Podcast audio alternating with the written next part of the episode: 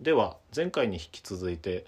なんだかんだで第1回で話したようなロールモデル的な話になったかなと思ってるんですけどそんな話をしていこうと思っている平木野です。花井です。よろしくおはい、願よろいします。しくお願いします。でそうなんか前回ぶった切っちゃったんだけどなんかこの人いいなって思った人と出会えてそれははい。えっともともとはそのえっとそのパートナーの妻の方と知り合いであのそれもあのジェンダーとかセクシュアリティのこととかを話す私が作ったコミュニティに参加してくれた方ででうんその夫さんとその夫妻と一緒に飲みに行こうっていう話で出会ったのがその夫さんであこの人すごくいいなっていう方なんですけどなんか何がいいかっていうとそのなんて言うんでしょうね。こう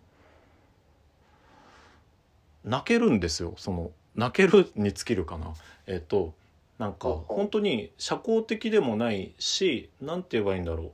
えっ、と 悪口になっちゃうけど頼りがいがある感じはしないんですよ。あのでこの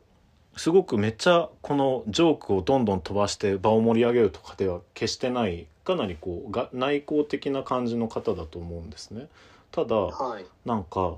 えー、ともういくつもすごいなと思ったエピソードなんだけどそのまあ全然社交的じゃないみたいなのがこの本人もおっしゃっててでなんか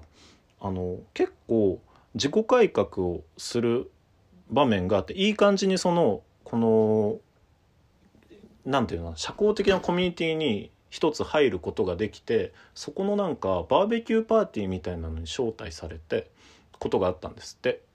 はい。その夫さんの方がね。でそれでこれでこの明るいコミュニティに入れたし自分こっから変わっていい感じに人付き合いとかできるようになるだろうなと思って泊まりのバーベキューパーティーだったらしいんですけどなんかはい。行ったらあの 行ってみたら全然馴染めなくって夜泣いちゃって 車の中から泣い泣いちゃって「ウェーン」って言って妻の方に電話かかってきたんですって。はん。なんかすごい僕衝撃を受けたというかそれをしかもその知り合ってまだ日の浅い、まあ、何かこう信頼はしてくださってるんだと思うんだけど僕に言うしそれをなんかこの痛恨の極みみたいな感じでもこんな俺笑ってくれよみたいな自虐でもなくすごい平熱で言われたんですよね。で僕すごいなと思うのはそれをもうなんかこんな情けない夫でとかじゃなくてなんか本当なんて言えばいいんだろうな愛おしいというか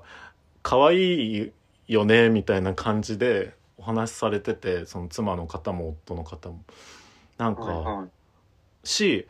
そのすごいなと思ったんですこの2人がその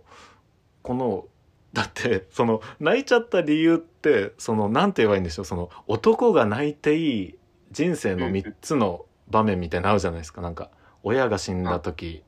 この誰が死んだ時みたいな。であれには全く当てはまらない新しくできた友達に馴染めなかったっていう時に辛い帰りたいっつってでもお酒飲んじゃったから車乗って先に帰ることもできない辛いウェンっていう状態で泣きつけるそういうなんていうかな超かっこ悪い姿をさらけ出せる方と結婚できているっていうその見つけて信頼関係を育んでじゃあ共に生きていこうっていう関係性を構築できているっていうことの素晴らしさが本当になんかすごいと思って。なんか本当にその夫妻のファンになってしまったんですよね私はこう。すごいことだなと思って。で他にもその結婚をねあの決められた時にもう泣いちゃったんですって、そのあのそれはなんかこうその男らしくあらねばとか大黒柱たらねばみたいなことは全然昔からあんまりとらわれてきてる方ではないんですよっておっしゃってたんですね。なんだけどいざこれから結婚するってなった時にまあ外からもいろいろ言われるし結婚となった時にねはい。やっぱその稼ぎがないとやっていけないよなみたいなことをこの外からこの視線として感じた時にこうはい。俺やってけるのかなとかがうん急激に不安になって その男らしさみたいなものの抑圧に耐えかねてまたウエーンってなったらしいんですよ。なんかすごいことだなってもちろんこの多分泣いちゃったり泣くほど不安になった人っていると思うんですよ。全然実は少なくないと思うそういう男性って。なんだけどそれをやっぱパートナーに言えるしなんかじこの過度なもう破れかぶれな自虐じゃなく僕とかにも話してくれるっていうすごく人間的に成熟した人だなと思って。うんやっぱり自虐味が全然ないんですよこのなんかこうすごく俯瞰して見てて、まあ、一つのこのケースとして自分を捉えてるしなんかやっぱそこに可愛らしさもあるからこうありたいし、こうある自分をいいな可愛いな素敵だなって思ってくれる人とあのつながっていたいな。それは結婚という形じゃなくても友達とかその複数人のコミュニティとかでもそうだしありたいなと思うしあのももう一つ進んだところで言えばこういう人こそ評価される会社とか社会であってほしいなってすごく思ったんですよね。なんか男性がこの職場での圧で鬱になるっていうパターンってすごく多いわけですけどやっぱりこのこれ以上仕事抱えたら潰れちゃうよっていう時にやっぱ SOS が出せなかったりするのがすごく大きい理由になってたりすると思うんですよ。っていう時にもう無理かもっていう時にウェーンができる人って優秀だと思うんですよ俺は。あの SOS が出せないっていうのってあのあえてこの言い方をすればなんていうか自分のキャパをね見極める能力で言ったらそこはなんていうかあんまり嫌なんですよこれも。あの傷ついてこの今休職してる人とかへの嫌な圧になりたくないですけどただあの、うんもう無理だウェーンができるっていうのは一個能力としてものすごく変え難いものだよなっていうのをすごく思っていて。そうですね。ううんんうんちょっとずつ自分の周りではそういう風な価値観をルフするのになんとなく成功しつつあるんですよ、私は。なんか、うんちょっとねあの人ねみたいな話になりそうな時に「いや助かりますよね」みたいななんか「本当に大丈夫大丈夫?」って聞いても「大丈夫です」っていう人ってあの知らず人知れずパンクしちゃったりとかするじゃないですか。だからあれ僕は結構助かるんですよねみたいな感じでこうじわじわってこう 破壊工作というか内側から「ああ確かにな」みたいな感じの価値観を植え付けるみたいなスパイ活動結構私はしてるんですけどちょっとずつねそういうのが評価されていくといいなって思ってる。うんいや、そうっすね。それ本当いや、なんか今の話、ちょっといろいろ本当に、うんうん、大事だな、大事だなっていうか大事なことなんだなって自分感じましたね。うんうんその本当、さっき言われた話題の方は、そうですね。なんか、弱、弱音を吐く男性みたいとかのもよく、弱音を吐け、男性は弱音を吐けるようにならなきゃみたいな風に、結構言われることあるけど、多分その弱音を吐こうと思って吐くのとは、なんかもう一つ違ううんうん。ところにあるのかなと思って、それが本当おっしゃってた通りになんか自虐とかじゃないうんうん。し、まあ、なんか、感情の発露とか回路として、まあ当然起こるべきことぐらいの位置づけなのかな。なんか本当特別ななんかこう、こう弱音を吐けるようにとか、うん。泣ける男性がとかっていうのは、まあ、聞くっちゃ聞くけど、うん。なんかこう、それがなんで大事なのかみたいなのをなんか改めて、ちゃんと、うん、なんかその感情の、感情をちゃんと出すことで、うん。とつながる回路になるとか、うん。なんかそれでこう、集団が円滑に回るとかもあるし、うん。なんかこう困難な時に生存する助けにそれがなるかもしれないしっていうのもあるし、うんうんなんか自分はその最後に言った、その、平木野さんがこう、それをはい。周りに、そういうのが大事だよねってこう、内部からこう訴えていくみたいなのがなんかすごいいいなってやっぱ思いましたね。うん,、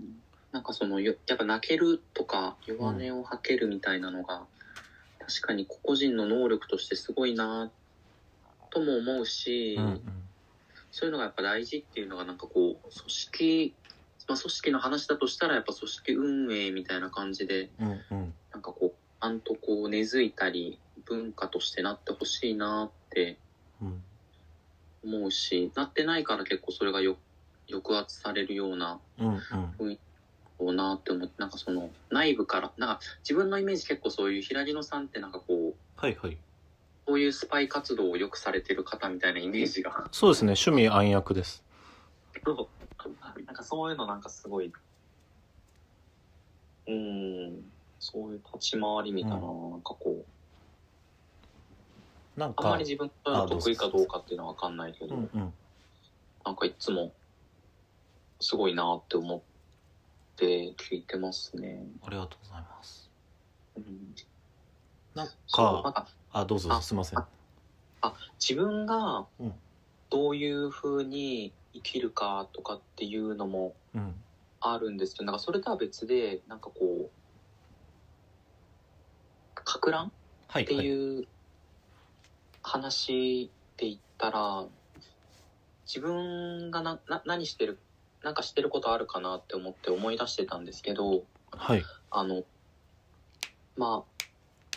自分より立場があー上だとまあちょっとやるハードル上がるんですけど、うん。男の人が、うん。まあ、例えば職場とかでバッと怒って誰かを叱責したり、うん。誰かっていうかその場にいる人たちを叱責してたりするときにうん。あの声でかい声声が大きいとか言い方が怖いからうん。やめ言い方怖いですっていうことをはいはい。なんか言ったら結構びっくりされる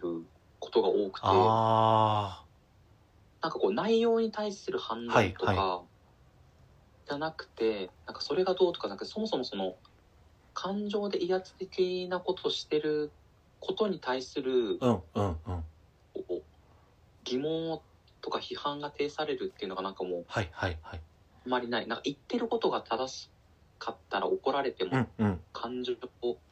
ぶつけられても当然みたいなところがある中でうん。なんか言ってること正しくてもなんかそんな言い方ないですよねみたいなことをなんかその場で言われたら結構、まあ数回しかやったことないけどなんか意外となんかびっくりしてなんかその後、言い方改めてくれる人がいたんですよね、うんな何人か。すごいことやってますね花井さんも本当になかなかできることじゃないと思うそう。うん。なんかすごく強いなと思うんですよねさっき花井さんがおっしゃってたみたいなこの内容が正しければどういう言い方してもいいっていうのとミスしたんだから何言われても仕方ないみたいなそのはい。やっぱ人権っていう考え方がないんですよねなんかそれぞれが誇りを持った個人であるっていう発想が全然根付いてないからはいミスをした人間ですお前は。これから集中砲火を浴びますみたいなのがまかり通ってしまうみたいなのがすごく強いんだろうなと思うし環境によってもそれがすごくブーストして根付いちゃってる環境っていうのはいろいろあると思うんですけどもしかしたらね職場の性質上そこがかなりまかり通ってきたっていうところに花井さんがこうストッパーとしていた時に多分カルチャーショックが起こったんだと思うんですよね。で言われたらうん正しいから 花井さんが言ってることってそれを「ああそそっか」ってならざるを得ないでも当たりどころがいいと花江さんが言ったことの当たりどころがいいとそれってもう人生レベルの大改革が起こるんですよねその人にとって。俺が今までやってきたことってっていうのがブワーってくるわけなんですよね。そのいいいい感じにその急所に当てる当たりどころのいいパンチにするためにどうすればっていうのを私は日々考えてるんだけどそれ、うん花井さんがやってることってすごいなと思いました改めて。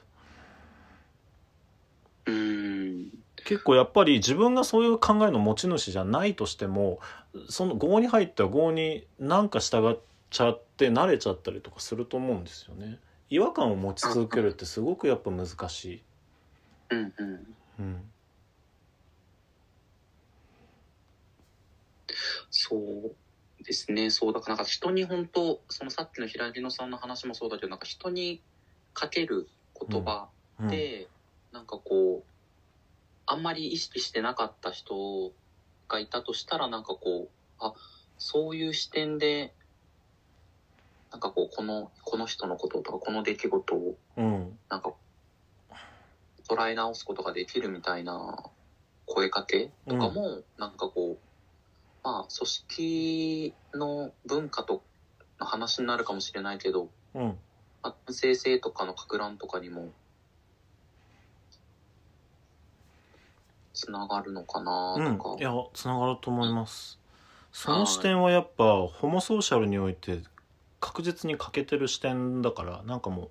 うやらかしたんだからまあ何言われてもしょうがないみたいなすごい強いと思うんで。いや言い方はさその言い方は違うじゃんみたいなのってすごい背筋伸びると思うんですよね。なんかもうあの黒船みたいな このなんて言うんでしょうこうそんな概念があったなんてみたいな衝撃が場所によっちゃあると思ってて。うんうん。うんなんかプラスで思うのは話ねさっきの話にちょっと戻るんだけどその男性はこう弱さをさらけ出せないとかこのん泣けないとかはい。いずっと言われてきてると思うんです。で本当にその通りなんですけど、なんかこうそれについての議論がなんか熟しきってないというか温まりきってない感じはすごくしててもちろん私さっきその泣ける弱さをさらけ出せる男性をすごく評すごいなって本当に思って評価してるんだけどえっ、となんて言えばいいんだろうな。その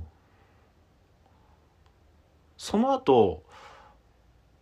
なんていうかな受け入れ体制が整ってないと思うんですよ。だから私はあの暗躍をしてるんだけどそのうんうん。男性はやっぱ泣けないよねってこのさらけ出せないよね弱さをって言った後いざ弱さをさらけ出す人がいた時にちゃんと受け止められてないなって感じることはすごくあるんですよ。うんうんうん。だからそれをやっぱりあの泣けないような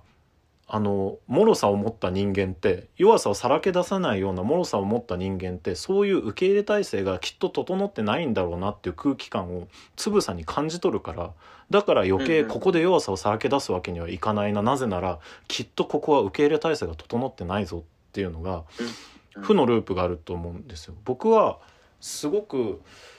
えーっとねすごくってほど回数は多くないけどなんかこの件と結びつけるの違うかもしれないけど感じるた経験があってその勤めてその男性的な規範とされていることに抗いたいからこの弱さをさらけ出すみたいなこと私もやろうと意識してやることが結構あるんですよ。ただ、はいなんかあれ？なんか全然話拾ってくんねえじゃんみたいなことすごくあるんですよ。なんかあ話広げてくんないしなんかこうなんていうかな。こう僕が相手のこの辛い話とかしんどい話を聞いて返すような感じの話の深め方とかじゃなくなんかスッて切り上げられちゃうなみたいなのとか、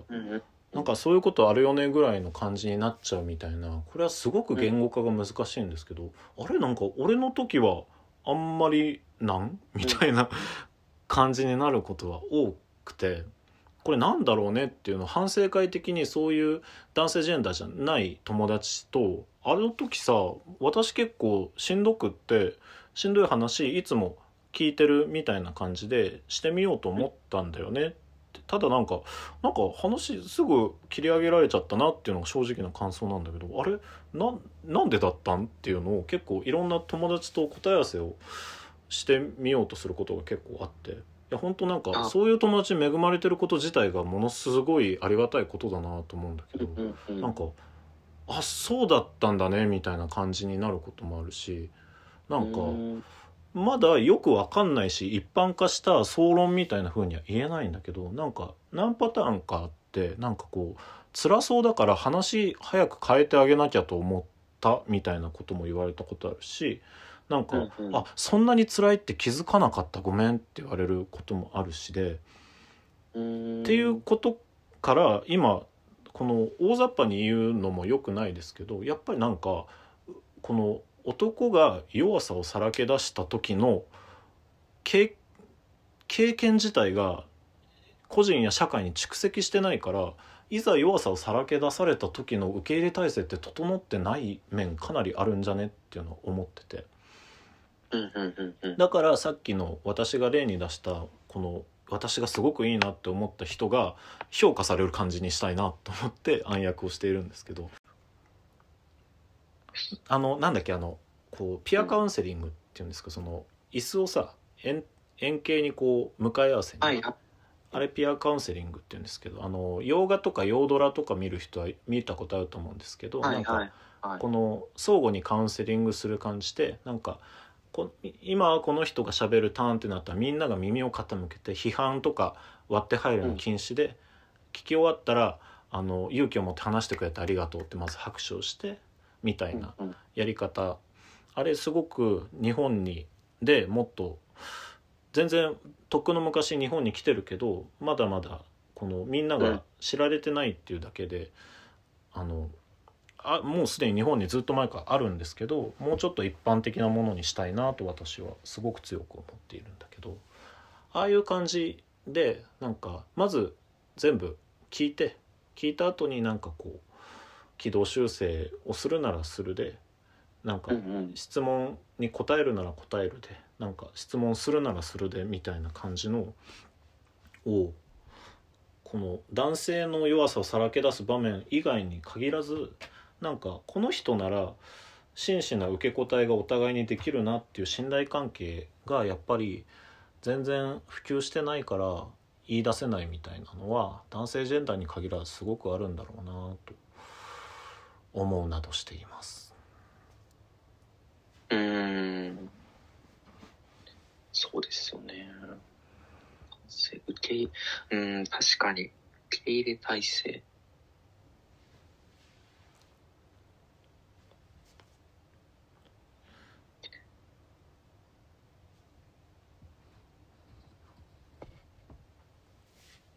うん。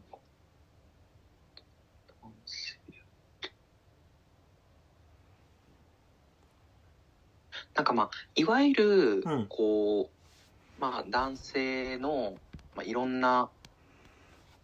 ケアを、こう男性以外のジェンダーの人が、うん。こう押し付けられてるみたいなことはあると思うけど、それって結構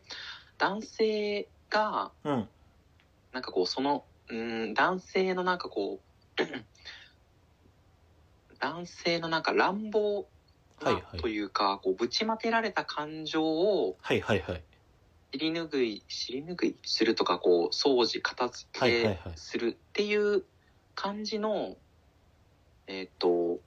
感情のケア。はいはい。不機嫌を押し付けるみたいなね。うーんですね、そうそうそう。とかあるけど、なんか男性がまっすぐ、こう、こうなんですって。自分の内面とか弱さをさらけ出した時って、割とイレギュラーだったりして、うんうんどう取り扱っていいかわかんないってなるパターン、パターン、はいはいなることがあるってことなのかな？いやそんな感じで私は捉えてますねうんうんうんうん。しやっぱりそれって、えっと、女性同士のコミュニティならもうとっくの昔からずっとやられてることだったりするわけなんですよね。だだからやっぱり、り男同士のコミュニケーションの中ですごくあのなんて言えばいいんだ歴史が浅い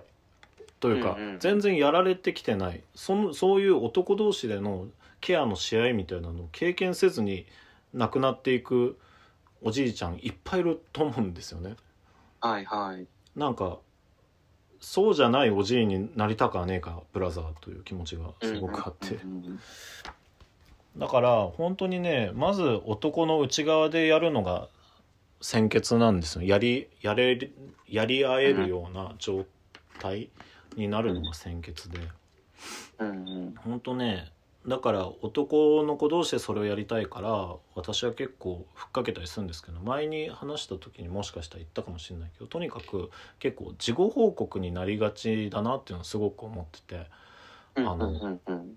例えばあの誰々と付き合うことになったわみたいな感じのことがすごく多いんですよね。要はなんか今気になってる人がいてさっていうところから話せない。なんか惚れたら負けみたいなのが 強いのかもう笑っちゃうんだけど俺。なんかわけわかんねえなと思って。なんか今ちょっとなんかめっちゃその子のことばっか考えちゃってとか全然聞いたことないですよ。別にそういう話をする男の子同士の会話って多分あるんだとは思うんだけど少なくとも僕は全然聞いたことがないくて全然そっから話してくれりゃいいのになんかなんか今恋人と住んでてとか今度結婚するんだけどみたいな感じで家よ気になってる段階からよと思って。別になんかあんまり今恋人っていう形が今私にとってしんどいから恋人という、えー、とラベルの人は持ちたくはないなと思ってるんだけど別に友達のね大事な人の話とか普通に聞きたいからいやいいのになーって思うしあと仕事もそうですねあの転職した後であの報告が来るというかあの今の会社ちょっと合わないと思ってんだよねとか今の会社正直うまくいってなくてとかまず言わないんですよね。で、ううんまくいかねえな今の会社。他の会社見てみるか。あ転職エージェントに会ってみた。転職エージェントに会って転職活動を始めた。転職活動うまくいかない。うまくいき始めた。転職が決まった。転職したっていう全部の過程をすっ飛ばして転職が決まった後にあの急に結果だけ報告されるみたいなのすごくあってやっぱそれもさらけ出せてないんだなっていうのすごく思う。わかんない。僕と彼との彼らとの信頼関係がの問題なのかもしれないけどただもうちょっと緩い関係でも結構女の子の友達はさらけ出してくれるというかさらけ出すっていう感覚すらなく普通にフラットになんか吐き出してくれるよなっていうのをやっぱりしみじみ感じちゃうんですよね。うんうんうんうんのでそういうのを打破するために男の子と遊ぶ時とかなんか今気になってることがいんのとかわざわざ俺から振ったりするんですよ話を。でそんな話したことないっていう子が多いからなんかめっちゃギョッとされるんですよね。なんだけどつついてみりゃいるからまあいる可能性が割とあるのでなんかなんとなくこうなんか口ごもりながら話し始めたらなんか普通になんかすっきりした顔で帰っていったりするわけですよ。なんえーか話したかったんじゃんお前もって俺もなるし向こうもなんかいやなんか聞いてもらえてよかったかもみたいな感じになってたりとかするのでそういう話をしてこうよっていうのをもしお聞きの中に男性がいらっしゃったらちょっとやってみてもらえませんかっていうのすごく思うんですよね。そのなんかなんか気になってる人とかいんのとか今なんか恋愛とかどんな感じなのみたいなのとかなんか彼女とうまくいってなかったりするみたいな話でもいいしなんかとにかくこうまあまず自分からさらけ腹を見せるというかいいんでしょうねなんか正直今彼女とうまくいってなくてさ「たかしはどう?」みたいな感じで話を振ってみるとかでもいいし仕事だったらいや結構なんか正直全然結果出せてなくって評価も全然上がんないなっていうのを結構正直辛いって思うこと結構あって高橋はどう？みたいなのをなんか自分にできる範囲でやってみてもらいたいんですよね。っていうのは結構得るものでかいと思うんだよな。この話お互いできてよかったなってなる可能性高いと俺は思ってるんですよ。うんうんうんなんかこうあんまり実は今この給料があの自分が納得いく額じゃないみたいなのバレちゃったなみたいなことを気にする気持ちよりも明らかに俺は得るものがでかいと思うんだよな。うんうんうん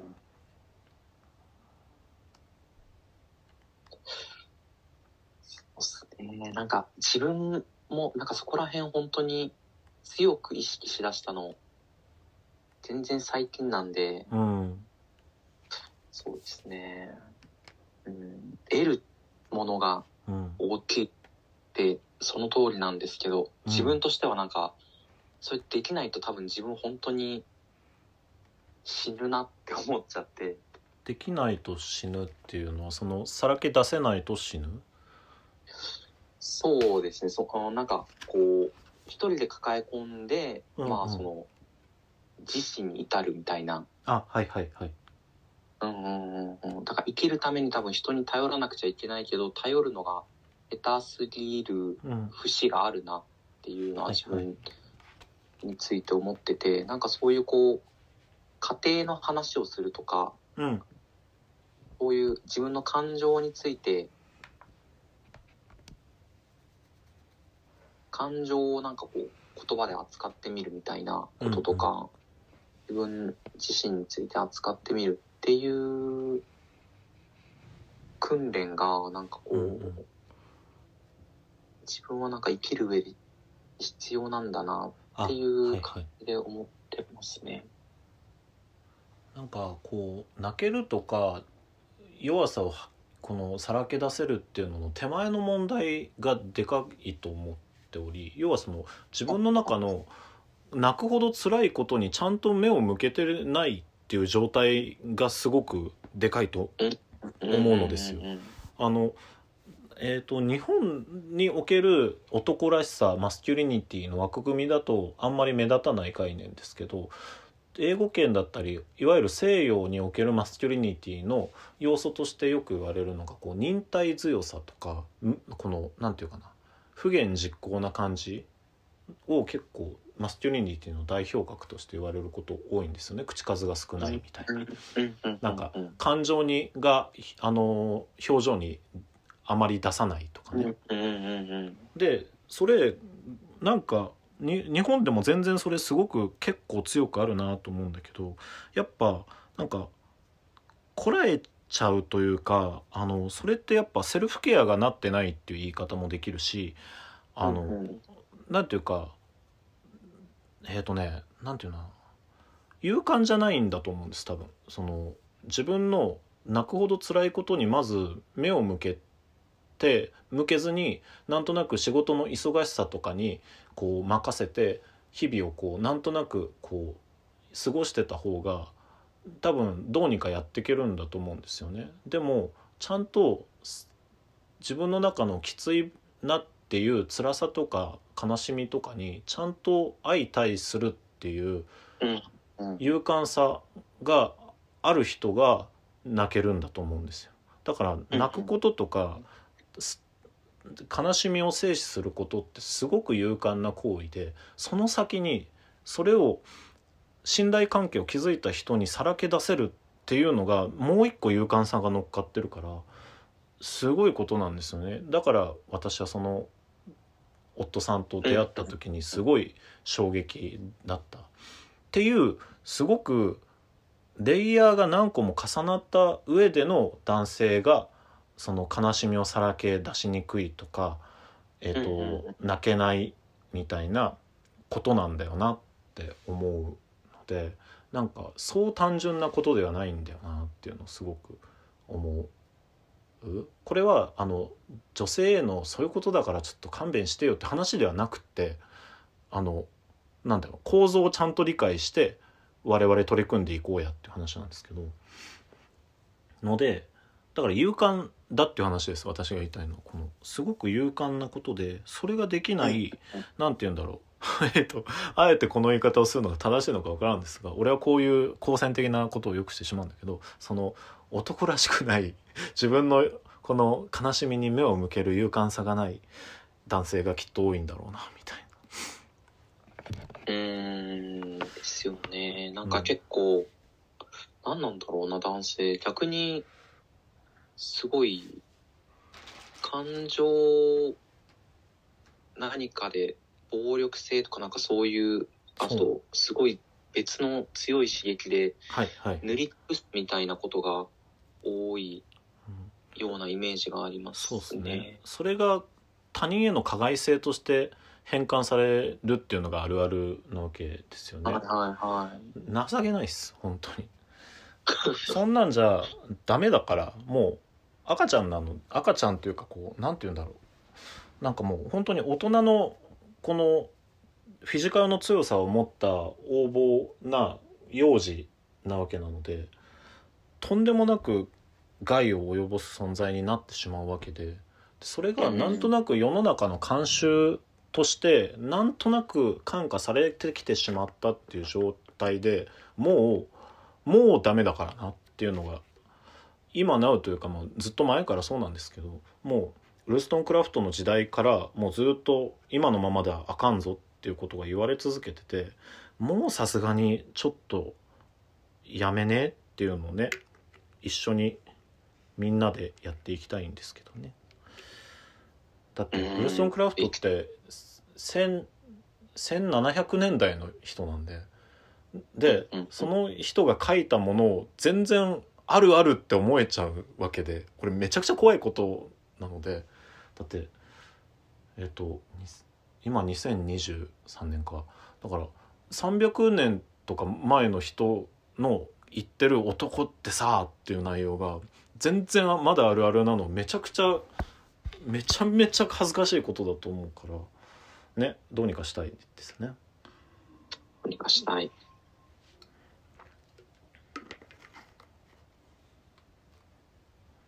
でまず自分からなわけですけど本当に全然下手くそだと思うし、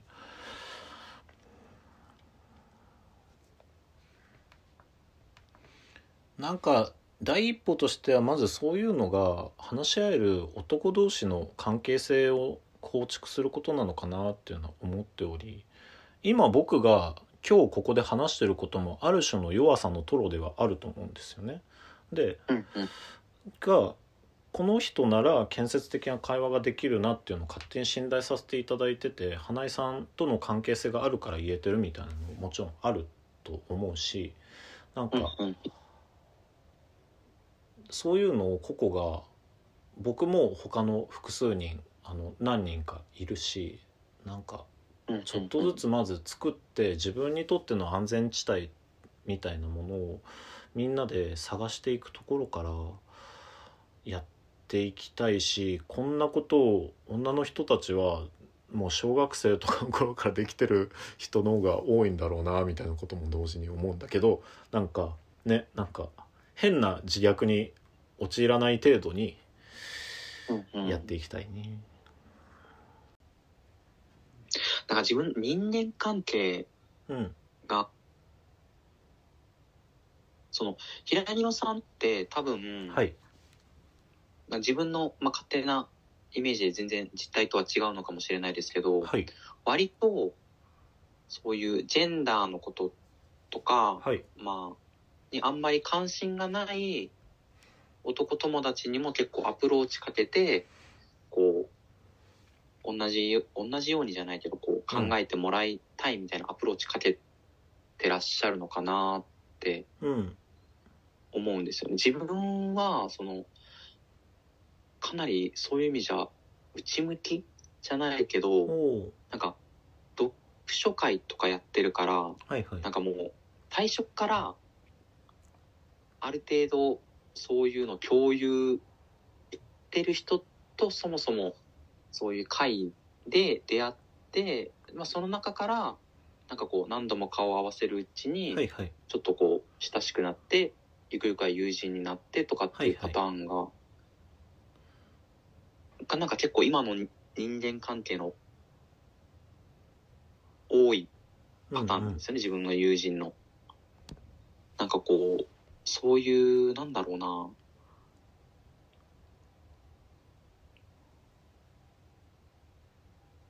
そうじゃない人と、うん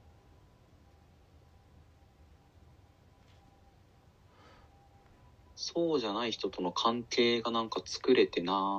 い作れてないし作れてない、作り方がなんかわかんなくなってるのか。ああうんなんか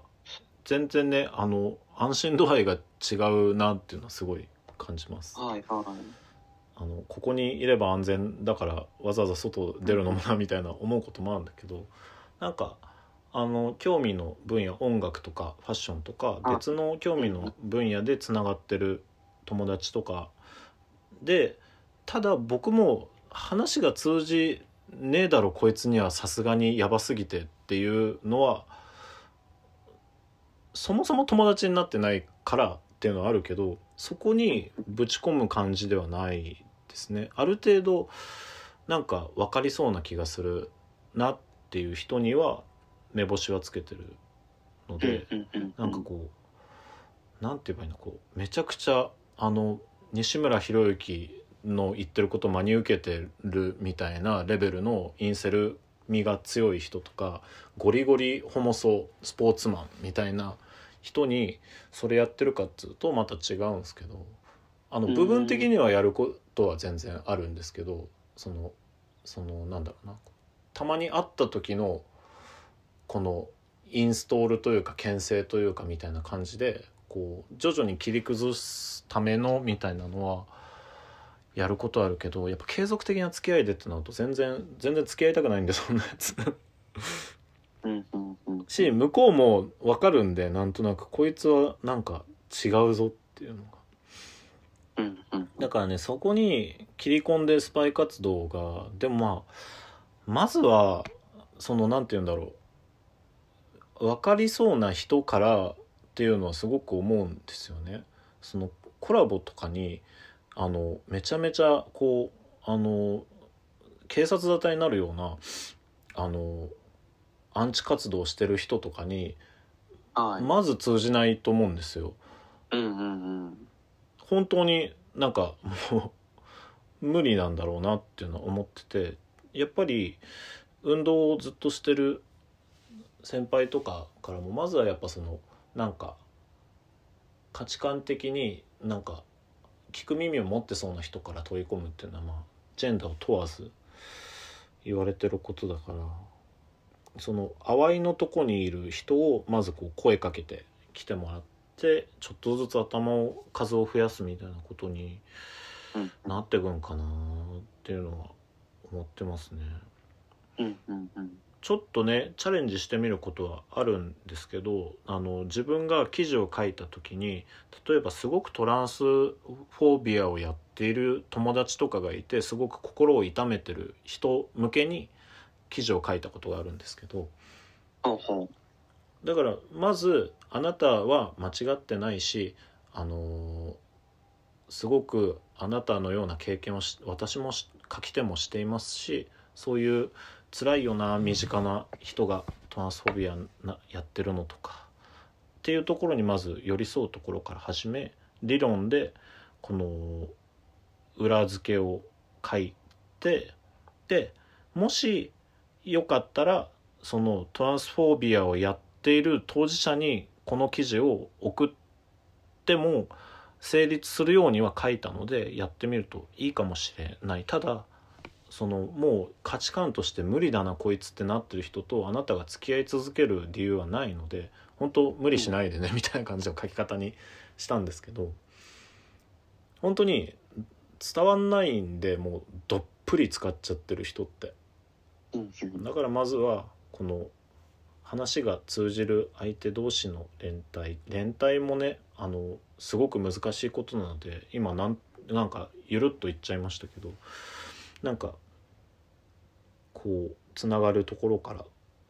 つながりやすいところからつながってっていうのがやっぱまず先決だよなとうんうん。ありがとうございます。すいませんまた長々喋って。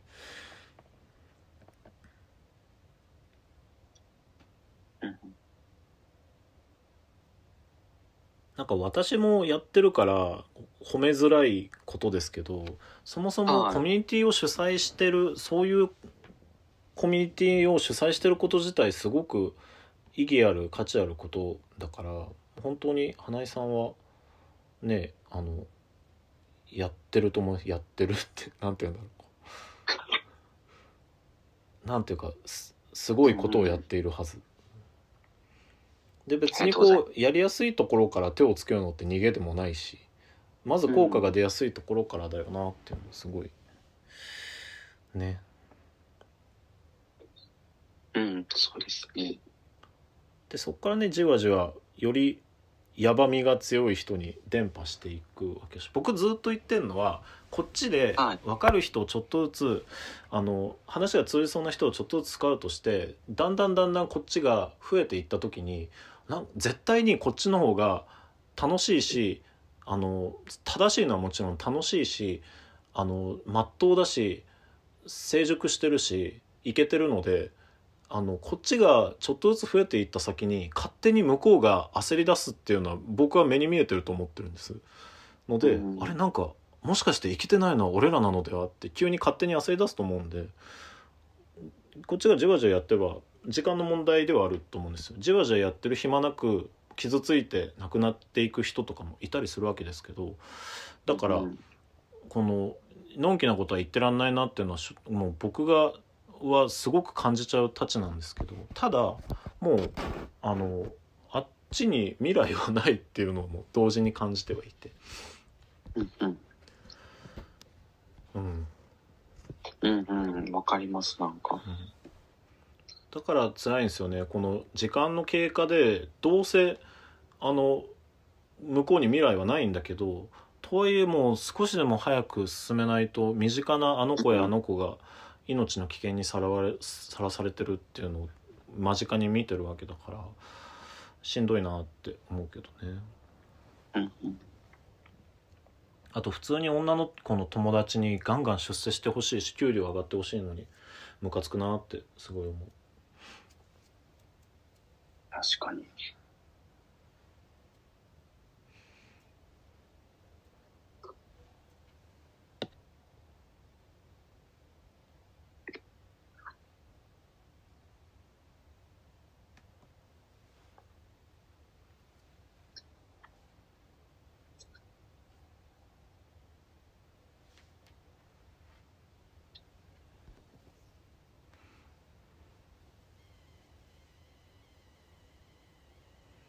すいません、ちょっとなんか、うん。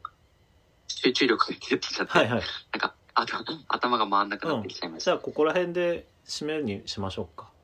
はい。いやーめちゃいいな。めちゃいい番組だな。これで終わるべきなのよ、皆さんの本当に。なんかちょっと後半後半になったらちょっと頭全然なんか、うん、が出なくすいませんね。僕も早く気づければよかったですねそれは、あ、いえ、うん、すいません。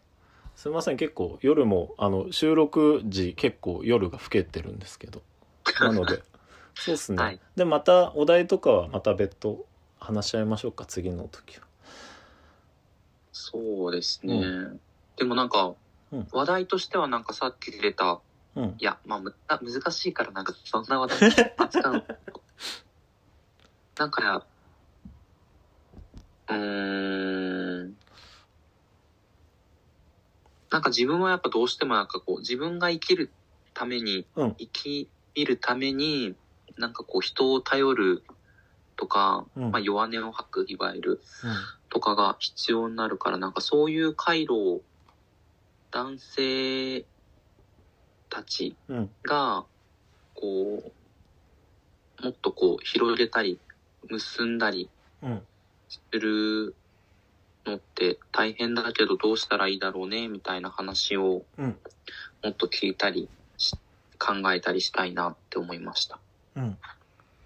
次回もそんな感じのテーマにします？うーん。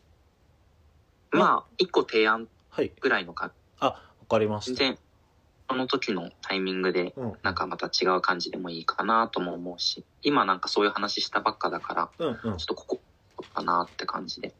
なんかあの結構今回抽象的な総論的な話をしたと思うんですけど、はいはい。ももしよかったらですけど次回せっかく時間も空くし今ちょっと集中力切れちゃったから思い浮かばないと思うんですけど なんか例えばこんな感じっていうのをお互いの人人生で見たこういうのとか良かったよねとか悪かったよねとか例えばこうあのなんだ高校の時の部活のコミュニティがすごい良くてとかなんかうんこ,、うこういう前いたこの会社最悪だったんだけどでもこの部分とか結構議論の価値あるかもみたいな具体例の話今度できたらいいかなってなんとなく思ってます。わかりました。うん考えときます。はい、私も考えてみます。ではあはい。すいません長々になりましたが、はいいえいえ、ではまたありがとうございました。はーい。